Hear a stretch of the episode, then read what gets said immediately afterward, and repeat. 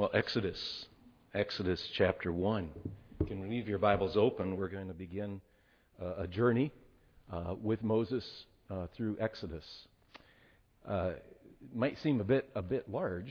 Well, we'll see how it goes. We'll start and we'll see how far we get. I don't intend to deal with every uh, little tiny aspect of the law when we get to that, Acts, or sorry, Exodus 20 and forward. Uh, but we'll have to do a little bit of summary. You wonder why why Exodus? Well, Exodus is is the first of four books that deal with the person of Moses. And if we were going to actually do a whole biography of Moses, we'd have to do Exodus, Leviticus, Numbers, and Deuteronomy and bring them together. And actually, we'd have to skip a little bit into the New Testament because he appears there at the Mount of Transfiguration with Jesus. So the, the life of Moses is quite sweeping. And uh, it's quite fascinating. We, we often think of the Torah, the first five books of the Old Testament Genesis, Exodus, Leviticus, Numbers, and Deuteronomy. And Moses is, is thought traditionally to be the author uh, of these five books, and yet we recognize uh, if this is if this if the Exodus is somewhere around 1,440 before Christ, uh, then he wasn't there in the garden with Adam and Eve right? So there's this oral tradition that's been passed on by the people of God from the very beginning. And Moses is now finally uh, putting this down into writing. I, they, they, surmise, I, if I remember right, that writing uh, came into be around 2000 BC, uh, around, around the time of Abraham. And uh, apparently it happened in about two different places. Uh, nonetheless, that's not our, not our focus today. But as it gives perspective, and then some of the things that are written in, in these first five books of the Bible occur after Moses is, is taken to be with the Lord. So there obviously is at least multiple editors, you know, putting and compiling this together. We ought to be okay with that. That doesn't that doesn't change our understanding or view of the divine authorship of the Bible, the Scriptures, the Word of God. Certainly, Moses, will learn, was educated in Pharaoh's household. He had the best education of the day. He's certainly competent to be able to record accurately the things that are here. Now, eh, Genesis picks up, you may have guessed this uh, just by the reading that Mr. Meadham brought to us. These are the names of of the sons of Israel who came to Egypt. And that hinges right back to Genesis, doesn't it? The end of Genesis, we have the narrative of Joseph. Joseph, who by these, these men listed right here, uh, was put into a pit and, and eventually brought out of the pit and sold into slavery into Egypt. But through, through divine interventions, Joseph rise, rises to be viceroy, the second in command of the empire of the world, the known world at that time. Egypt was far reaching in its expanse. And Joseph helped Egypt through some economic crises. In particular, a famine that was seven years uh, in coming and then seven years long. And Joseph had this administrative capability and fiscal understanding to save the whole nation. Now, we also have to recognize that what happened is all the property actually ended up being Pharaoh's property. So, in one sense, no wonder people hated you know, the Hebrews to some extent. And yet we remember here that they forgot. The, this king comes who forgets what Joseph did. But we have this listing, and I, I, I suppose we, we want to know well, okay, why Exodus? It's Old Testament, it's Old Covenant, it's 40 chapters long, and you know how I do with one verse. So, you know, why, why Exodus? Well, um, we want to know God. This book is about knowing God and how He is revealing Himself to His people in a particular way. For example, in Exodus chapter 3, um, I'll, I'll, summarize the, the concepts that are here, but here you have Moses meeting with God face to face, or face to bush, as it might be. And this is what God said to Moses. Exodus 3 and verse 14. God said, I am who I am. So go to the people and tell them, the Lord, the Lord, the God of your fathers, the God of Abraham, the God of Isaac, and the God of Jacob, this is my name forever, and thus I am to be remembered throughout all generations. God is revealing himself in his, his personal name, the great I am, Yahweh. Yahweh. And, it, and it's based on that, that be verb, to be. I am. I am who I am. His name is Yahweh. That's his personal name for his people. That's his covenant name for his people. It's, well, it, it's not Jehovah. We'll just have to say that. Jehovah isn't a, a real word. Jehovah isn't a real name. It, it can't happen in the Hebrew language. And I know this gets a little, a little confusing maybe, but I'll go here nonetheless. Yahweh uh, is, has four letters in Hebrew and no vowels. The vowels came later. But the people of God were told, don't use the name of the Lord in vain. Never take his name in vain.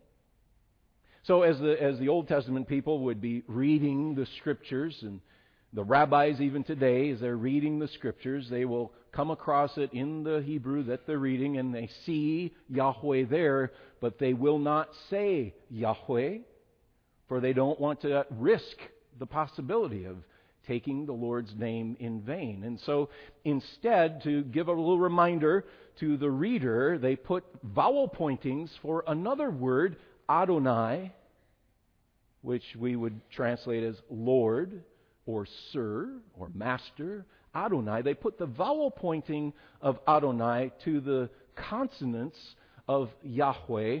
And in the Middle Ages, when someone didn't really know the language all that well and he came across it and he just pronounced it as it was there the the Yahweh consonants four letters with the Adonai vowel pointing. And I say pointing because they are they're just little dots and little slashes. Um, and he came up with Yehovah in Latin Yehovah. Well, all Hebrew readers know you can't put those vowels with those letters. And I can't actually tell you the technicalities of that. It's just that it doesn't work grammatically and syntactically.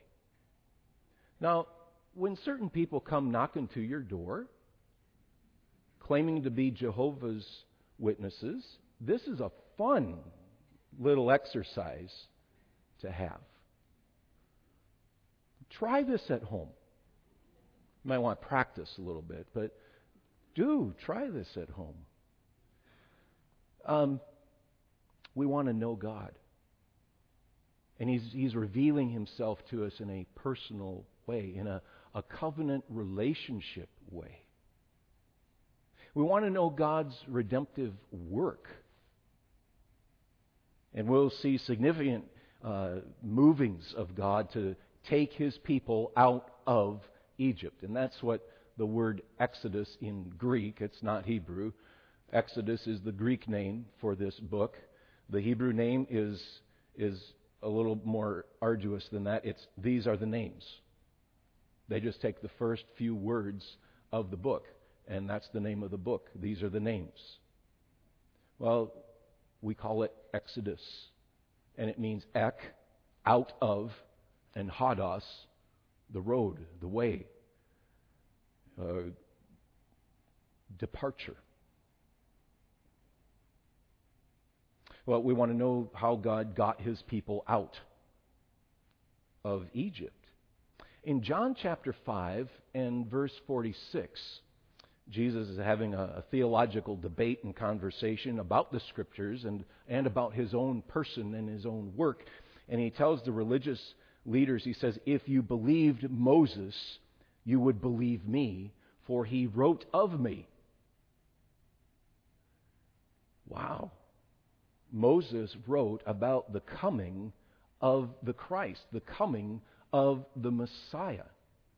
And Jesus, reading back Genesis, Exodus, Leviticus, Numbers, and Deuteronomy, tells the religious leaders if you really knew Moses, if you, if you could read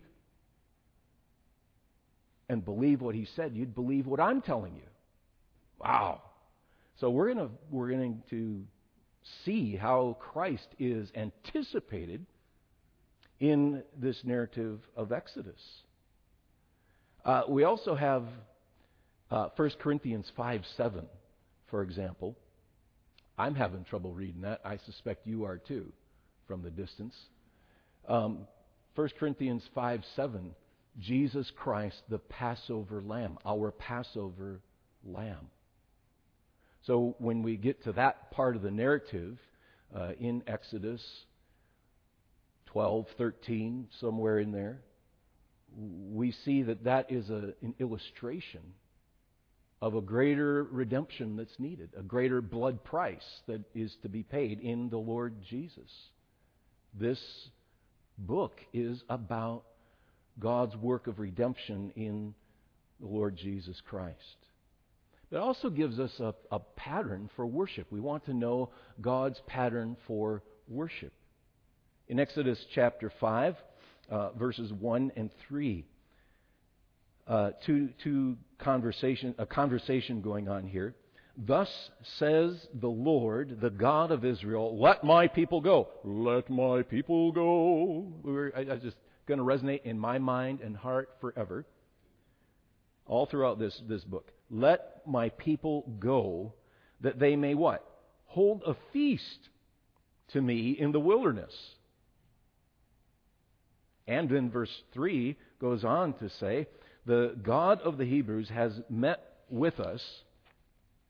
Let us go three days' journey into the wilderness that we might sacrifice to the Lord our God.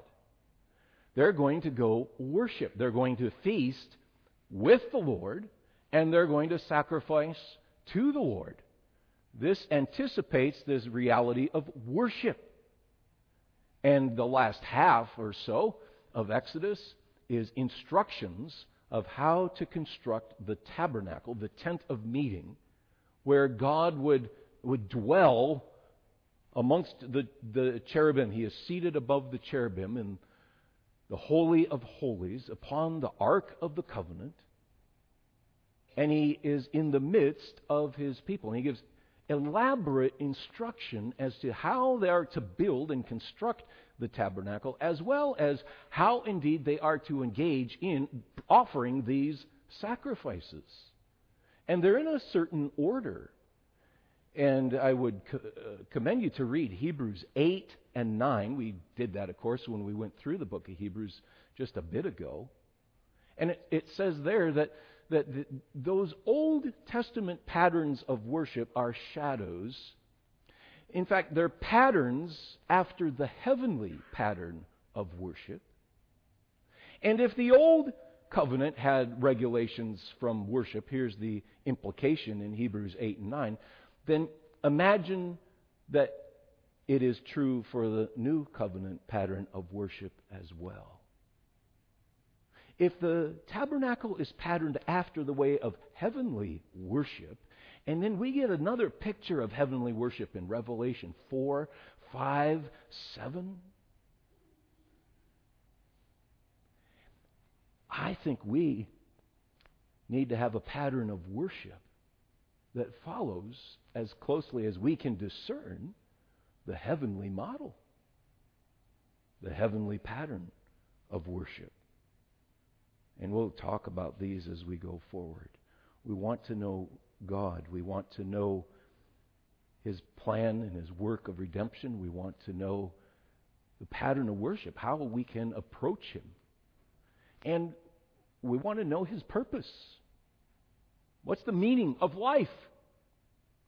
What is the purpose of life? What's the purpose of being a people of God? What, what is His standard, first of all? His standard for conducting a life as his people. And these standards indeed are, are here uh, all throughout. But 1 Corinthians 10 gives us an application, an example of application. Paul writes to the church of Corinth. The church of Corinth was in total disarray, in chaos and one upmanship and showing off of their giftedness and talent and ability. But he, he goes, he says, be careful. And in 1 Corinthians 10, he says, I don't want you to be unaware that our fathers were all under the cloud. They all passed through the sea, and all were baptized into Moses in the cloud and in the sea. All ate the same spiritual food. All drank the same spiritual drink. They're a community. They're together. They went through all this. They drank from the spiritual rock that followed them, and that rock was Christ. And we'll recount some of these narratives in Exodus. More will be in the book of Numbers. Paul goes on in verse 5. He says, Nevertheless, with most of them, God was not pleased, for they were overthrown in the wilderness. Well, there is a warning.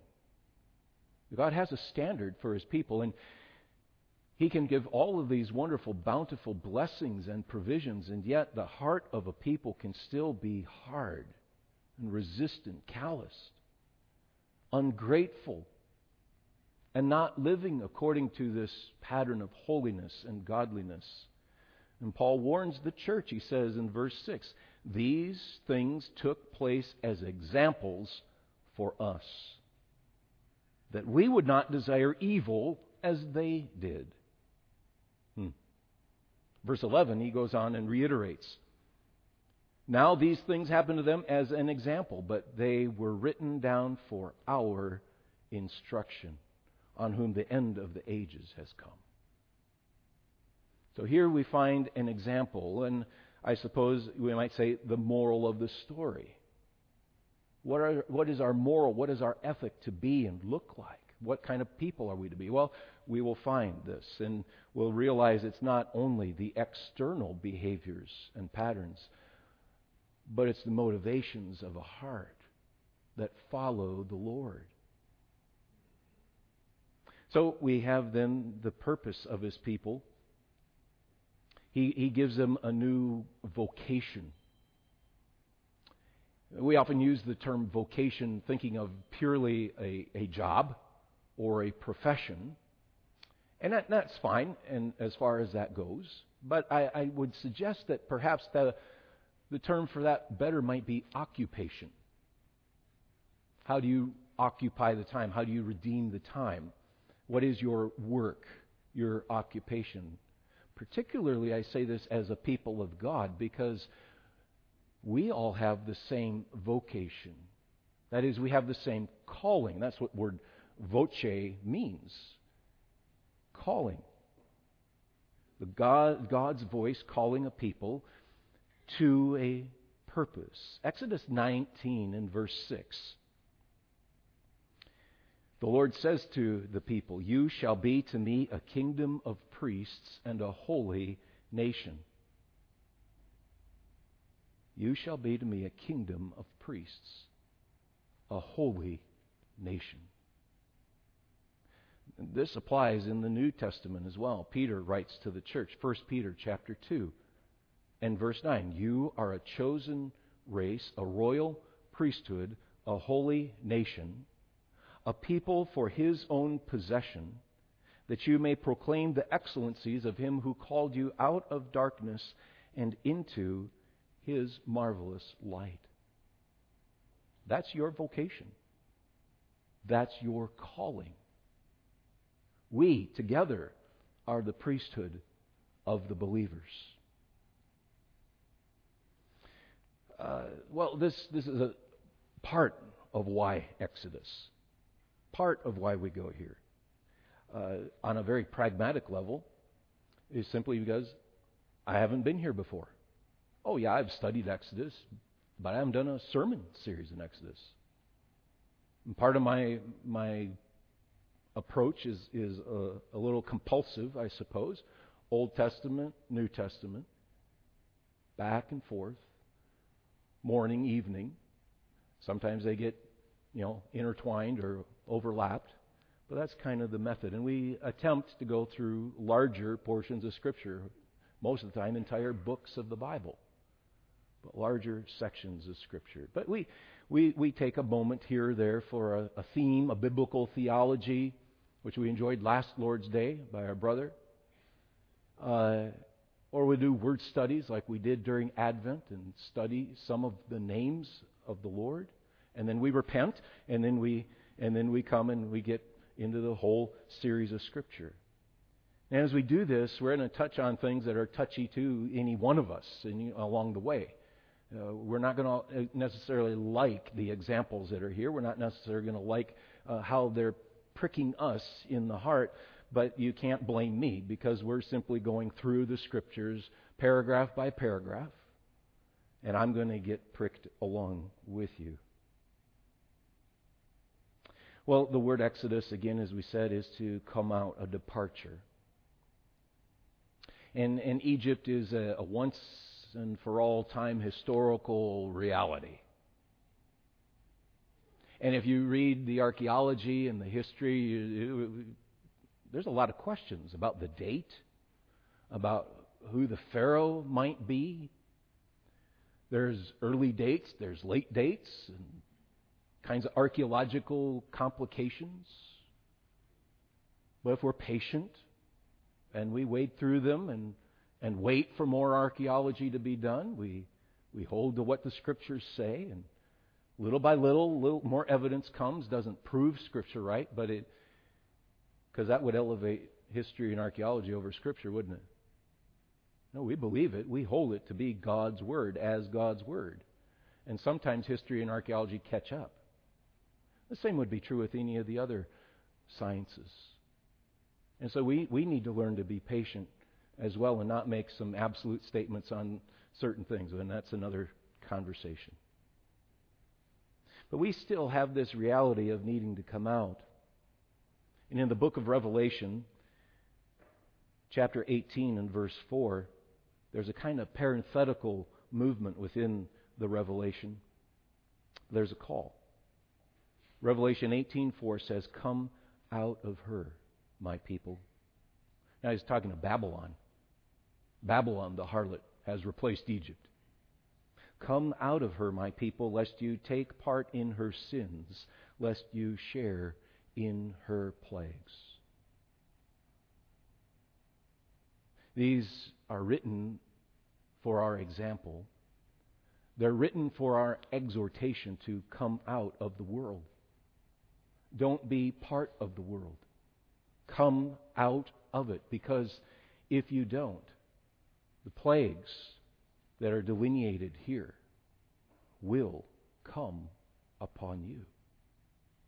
Dear friend, come to the Lord Jesus Christ and be saved. Come out of sin and darkness and death into life and light to Christ. Well, uh, the flow of Exodus is, we could just, there are different ways to do it. We'll just do it geographically. Chapters 1 to 15 in Egypt. Chapters 15 to 18 on the way from Egypt to Mount Sinai. Chapters 19 to 40, just over half, at Mount Sinai. Well, the, the first paragraph, very exciting. These are the names of Israel who came to Egypt with Jacob, each with his own household, and are listed uh, kind of by uh, who was their mother. They had the same father, but there are four different mothers of these boys. Joseph already in Egypt, and we explained how briefly he, he got there. Um, and they all died. That generation passed away but the people were fruitful. There's a fruitful multiplication. Joseph died probably around 1800 BC. And uh, now the time of the Exodus is going to be about 1440 something BC. But there's, there's a space of 400 some years in fulfillment of God's word. God told Abraham in Genesis chapter 12 I'm going to make you a great nation. I'm going to bless you that you would be a blessing. I'm in the wrong verse, and I'm in the wrong part of my notes. Where did I talk about the 400? There it is. Exodus 12:40. No, that's not it either.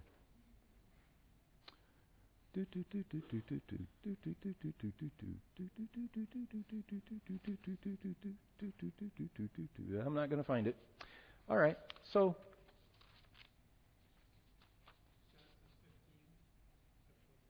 Is it Genesis 15? Can you read it for me, Dave?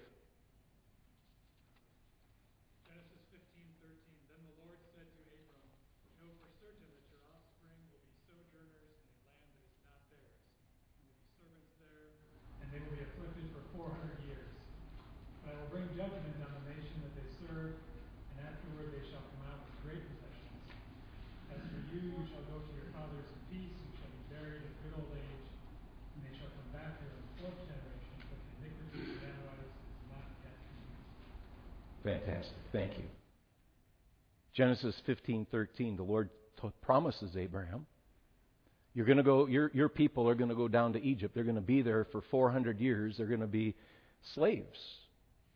They're going to have a hard time. God told him ahead. Genesis 15:13. Thank you, Dave. Thank you. Okay.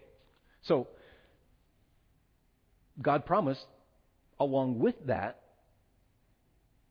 departure to Egypt that they would be fruitful there. I would make you a great nation, that you would be a blessing. In fact, that you're, you're, you wouldn't be able to count them. It would be like the dust of the earth like the stars of the sky. And, and we see that over the 400 years, the 70 turn into maybe 2 million by the time of the Exodus. If you take the census in numbers, uh, which ends up with about what is it, 600,000 men. And for the sake of argument, you say there's four people in a family on average or so. That's a good number. It's a good number of a people. The vocabulary that's used here is they multiplied greatly. They increased. They were exceedingly strong. The land was filled with them. This is Genesis language. This is creation language. God is fulfilling his promise.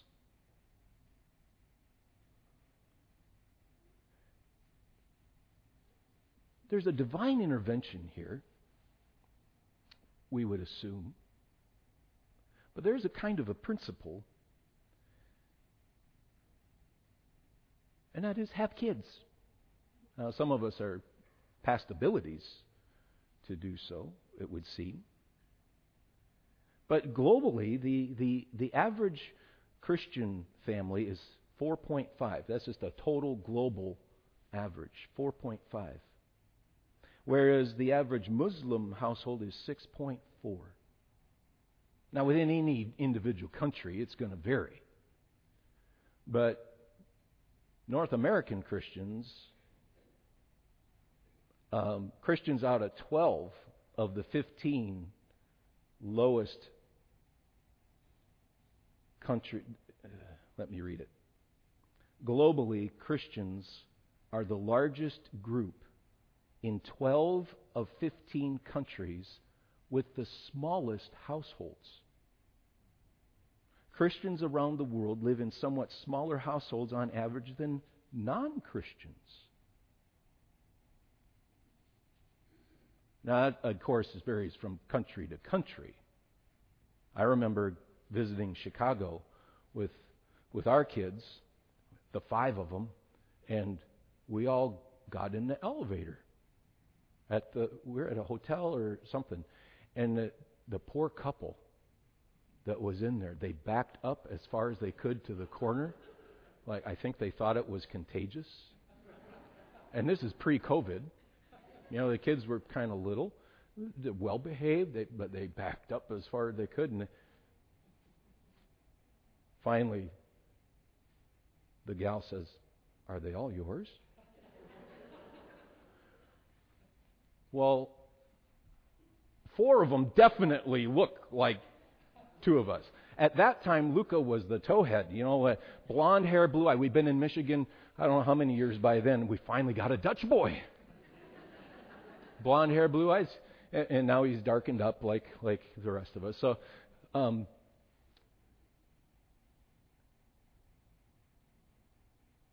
there is a sense, not a complete sense, but a sense in which we could easily be overrun from a population standpoint.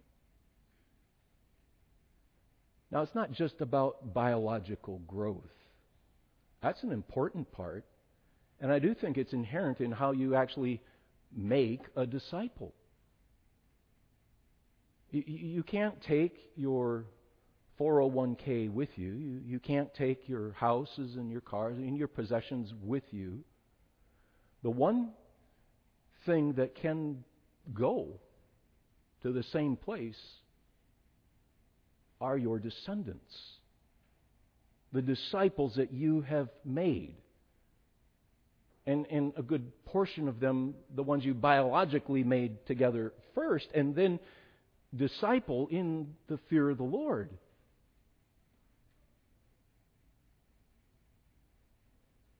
And that's a blessing.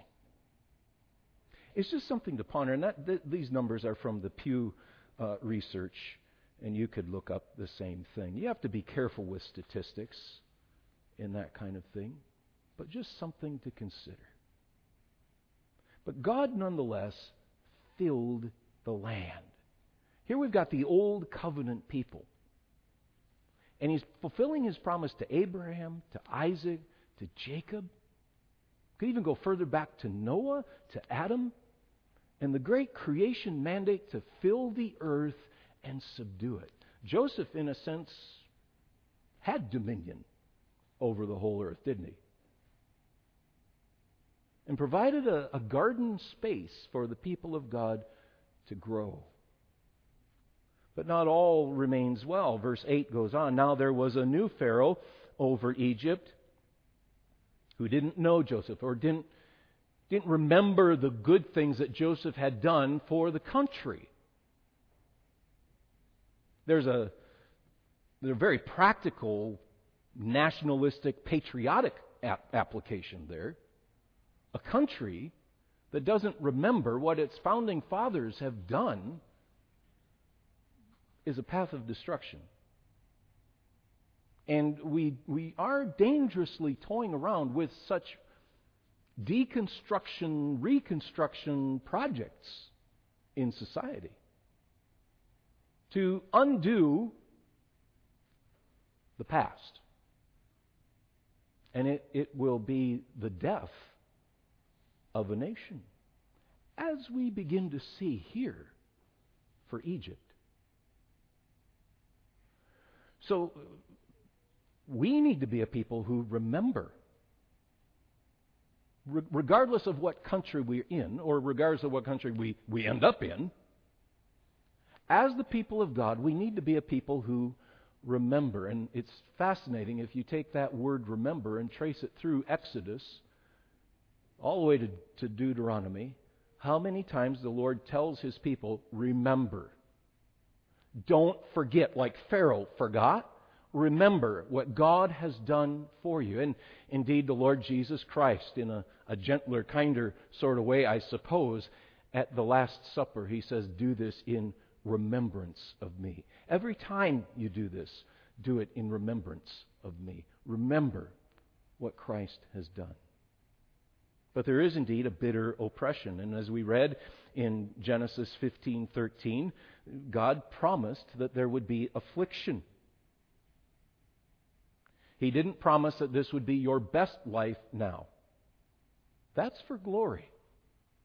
But He did promise we will go through affliction, difficulties, suffering. Sometimes, as we, we look at our brothers and sisters, we we can see some of the challenges and the struggles. But, but some of those challenges and struggles are internal. And we need to come alongside one another and rejoice with those who rejoice and weep with those who weep. But uh, the new king comes. doesn't remember what Joseph has done. And he, he, he's, there's probably a transition of the dynasty that's gone on here. And he sees this people group that's, that's around 2 million or so, and he, he, he begins to get a little bit fearful politically, militarily, and he thinks these people could bring about an uprising. In order to prevent that takeover, let's take over them. So he begins to afflict them with a economic suffering, deal shrewdly with them. Time and again they are they are afflicted. Verse 11 set taskmasters over them to afflict them with heavy burdens. Verse 13, they ruthlessly made the people of Israel work as slaves. Verse 14, made their lives bitter with hard service. And again, they ruthlessly worked them hard as slaves. And, and he begins this, and it makes verse 14 their lives bitter bitter. That'll be a key word. We remember that word back in the book of Ruth when uh, Naomi says, "Don't, don't, don't call me that. Call me Mara, bitter. I've lost my husband. I've lost my two boys. The Lord took them from me. My life is bitter." Now, God was working a plan of redemption through that. And through her daughter in law, Ruth, who would marry Obed, and they become the great grandparents of King David. Out of the bitterness comes something sweet. We wonder will that happen here again? These, these leadings of oppression, it takes one person. You see this? One leader is able to corral and motivate and move an entire people.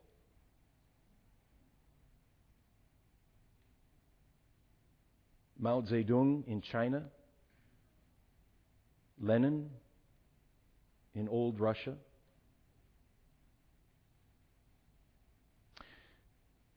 Mao Zedong in China is responsible for 60 million deaths. Lenin enslaved 150 million. And of course, we don't know all the records.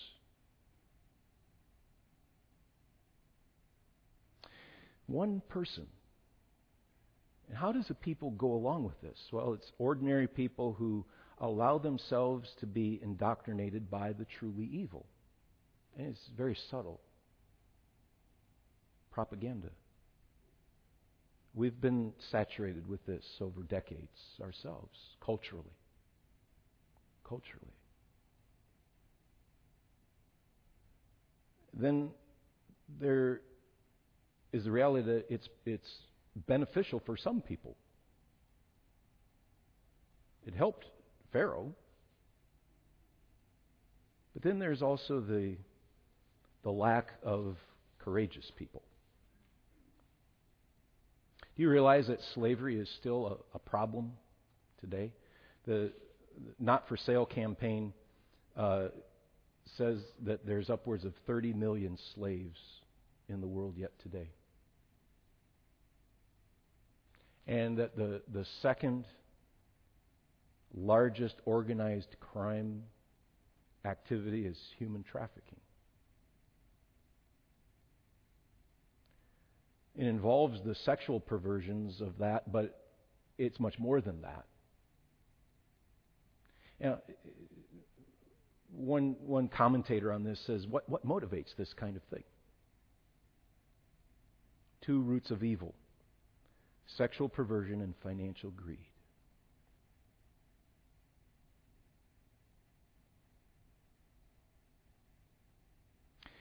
despite the injustice like this, there's God.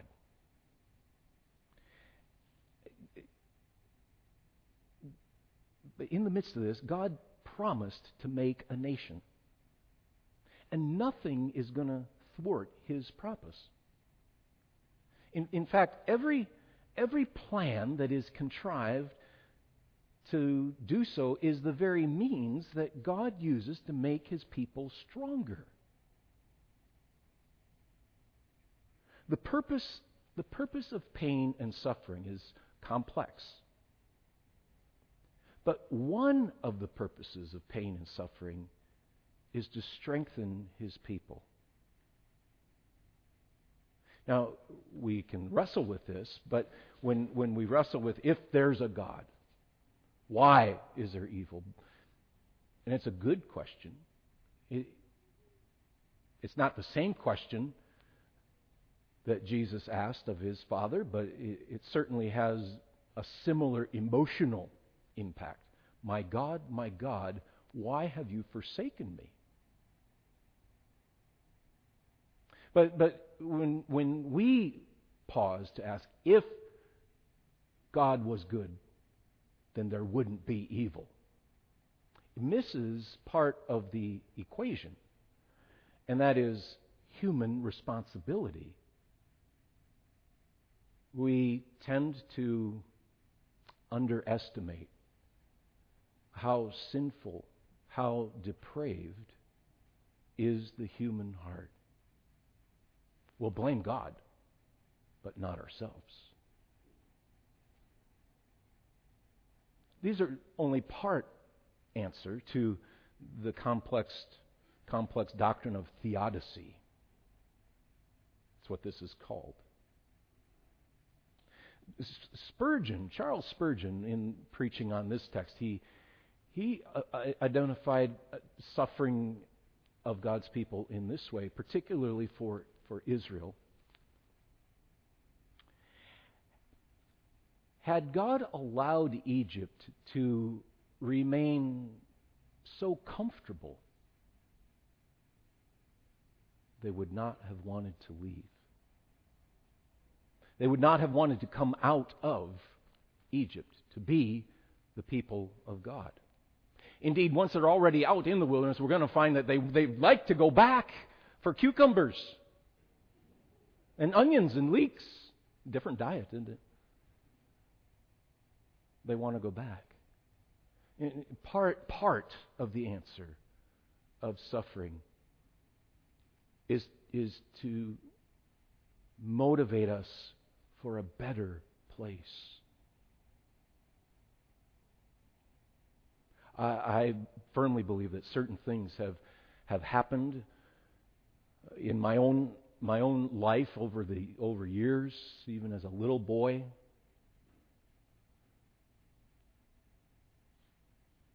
So that I wouldn't be overly comfortable and not pursue the things of the kingdom.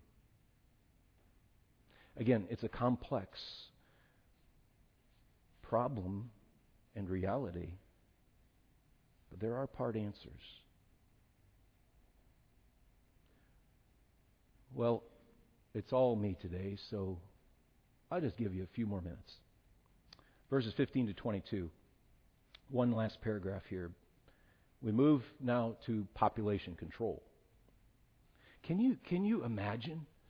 I, I don't know that I could because I've not actually carried the child within me. Men can't do that, you know.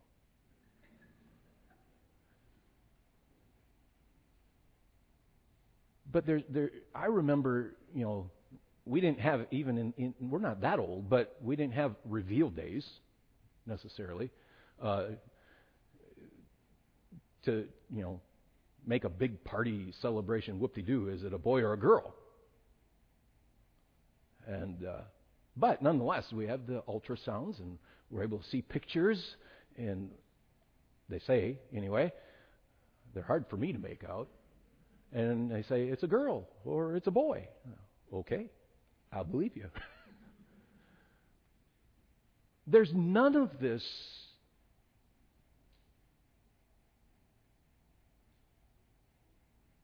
in Egypt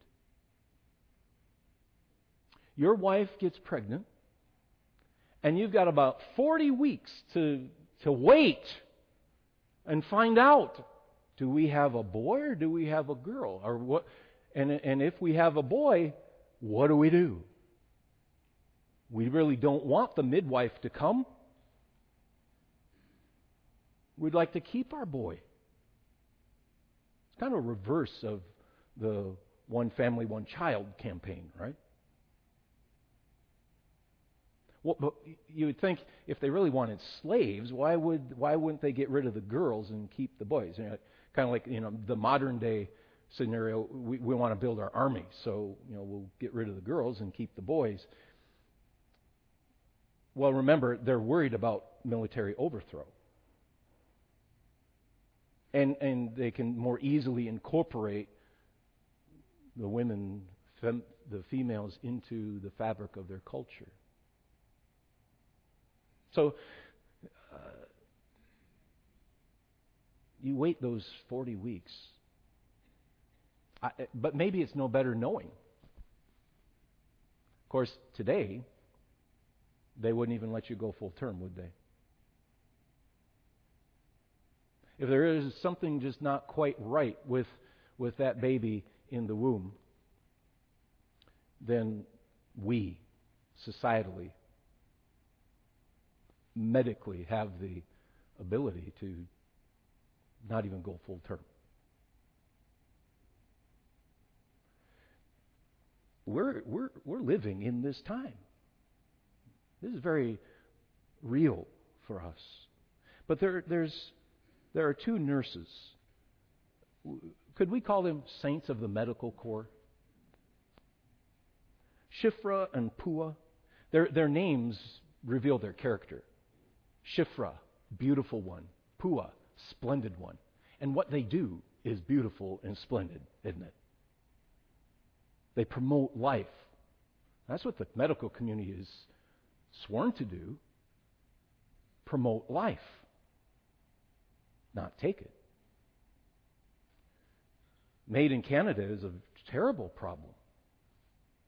I'm not saying M A D E, I mean M A I D medical assisted interventionary dying. Something like that. Mm. You know, these, these two fear God more than they fear Pharaoh. They're named. We don't even get Pharaoh's name. This is like a slap in the face. I mean, you go to Egypt and you go look at those pyramids and you go look, their names are placarded everywhere. They want everybody to know their name. And Moses just is not going to say. Not going to give him any. It's not even good to talk about what they do in darkness. Doesn't even give him credit for the evil. But the name of these beautiful, splendid ladies of the Lord are named. This is the kind of work we want to do. In a society and a culture that, that destroys, a culture of death, we, as the people of the Lord, can be a pua and a shifra to do beautiful and splendid things in society and culture, to promote life and light. And Brett McCracken had an editorial this week uh, about transgressive uh, activities in the, the uh, entertainment world. And, and it's become the more transgressive you can get, the more edgy you get, then the more fame you will, you will attain. And maybe you've heard about the Grammys and the garbage that, that, that's there. Yeah, that's transgressive. But he, Brett makes this, this observation that what is going to happen for the people of God who are living for life and light, we are the transgressors. Now, I'm going to change the editorial just a little bit. It used to be the moral majority. You remember that? Some of you would, back in the 80s. The moral majority. And we became, we became a lobbyist group. We were a great political bloc. And, and, and all the, they were bantering for us. Uh, over time, then, well, we're old fashioned. We just looked foolish. We just were silly in their mind. But now, we're not just foolish or old fashioned. Now we are evil. When you live for life and light, that's sin to the world. They call evil good and good evil. But will you live courageously? Will, will I live courageously like a Pua and a Shifra? Like the apostles. Whether it's right in the sight of God to listen to you rather than to God, you must judge. You'll go on in another place to say, we must obey God rather than men. Now, we got to make sure it's on the, the right issues, core essential issues, not peripheral things.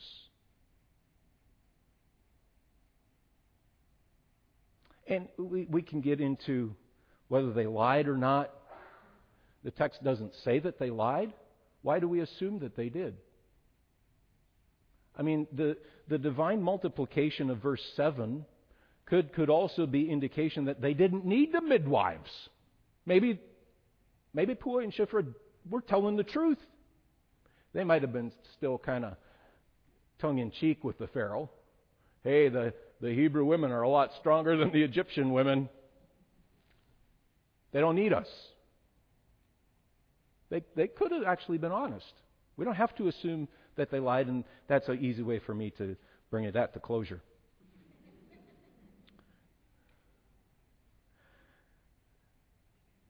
Pharaoh, Pharaoh appears in the archaeological records with his, his headgear, right? And what's, what's on the front of the headgear? What? A, a snake. This isn't in the, this, this passage, okay? We're just using our minds and putting the whole of Scripture together. What, what, who's the snake? It at least reminds us of the serpent in the garden that is going to strike the heel of the seed of the woman. And that's exactly what's happening here. Pharaoh is a no good, bad guy, a mean one, Mr. Pharaoh. But behind this is the diabolical enemy seeking to eradicate the very line from which God Almighty will bring the seed of the woman to bring redemption to the whole of the world. Satan is behind this persecution. Satan is behind this affliction. He is trying to prevent the coming of Christ. This is partly why he had Cain kill Abel. And in several more years, this is why Herod will have all the baby boys slaughtered. Behind it is a great cosmological battle, a spiritual warfare. And Pharaoh has two strategies of slavery and death, and they are the strategies of our enemy, the devil slavery and death. One put it this way sin leads to slavery.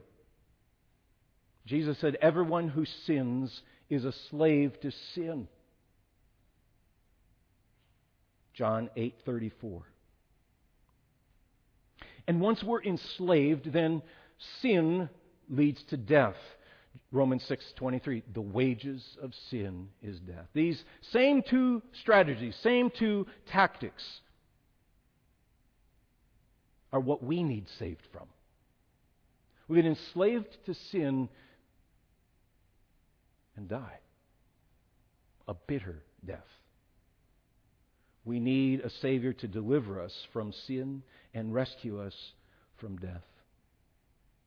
And we've alluded to this that Savior is our Lord Jesus, the Christ, the Messiah. And this is why we'll study Exodus, and we'll ensure that the next sessions are just a little bit more expedient. Father in heaven, we do commend this teaching to you. We thank you for revealing yourself to us, knowing that you are infinite, eternal, beyond our comprehension, except that you would reveal yourself to us. Now, may we be strong and courageous, living in this world, but not of it. May we have the courage of these servants, exemplar, to live for life and light in a culture of death and darkness.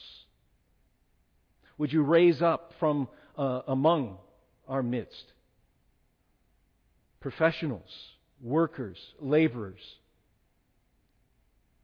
who will work and produce goodness and beauty and truth. And so be salt and light till the coming of Jesus. In his name we pray. Amen.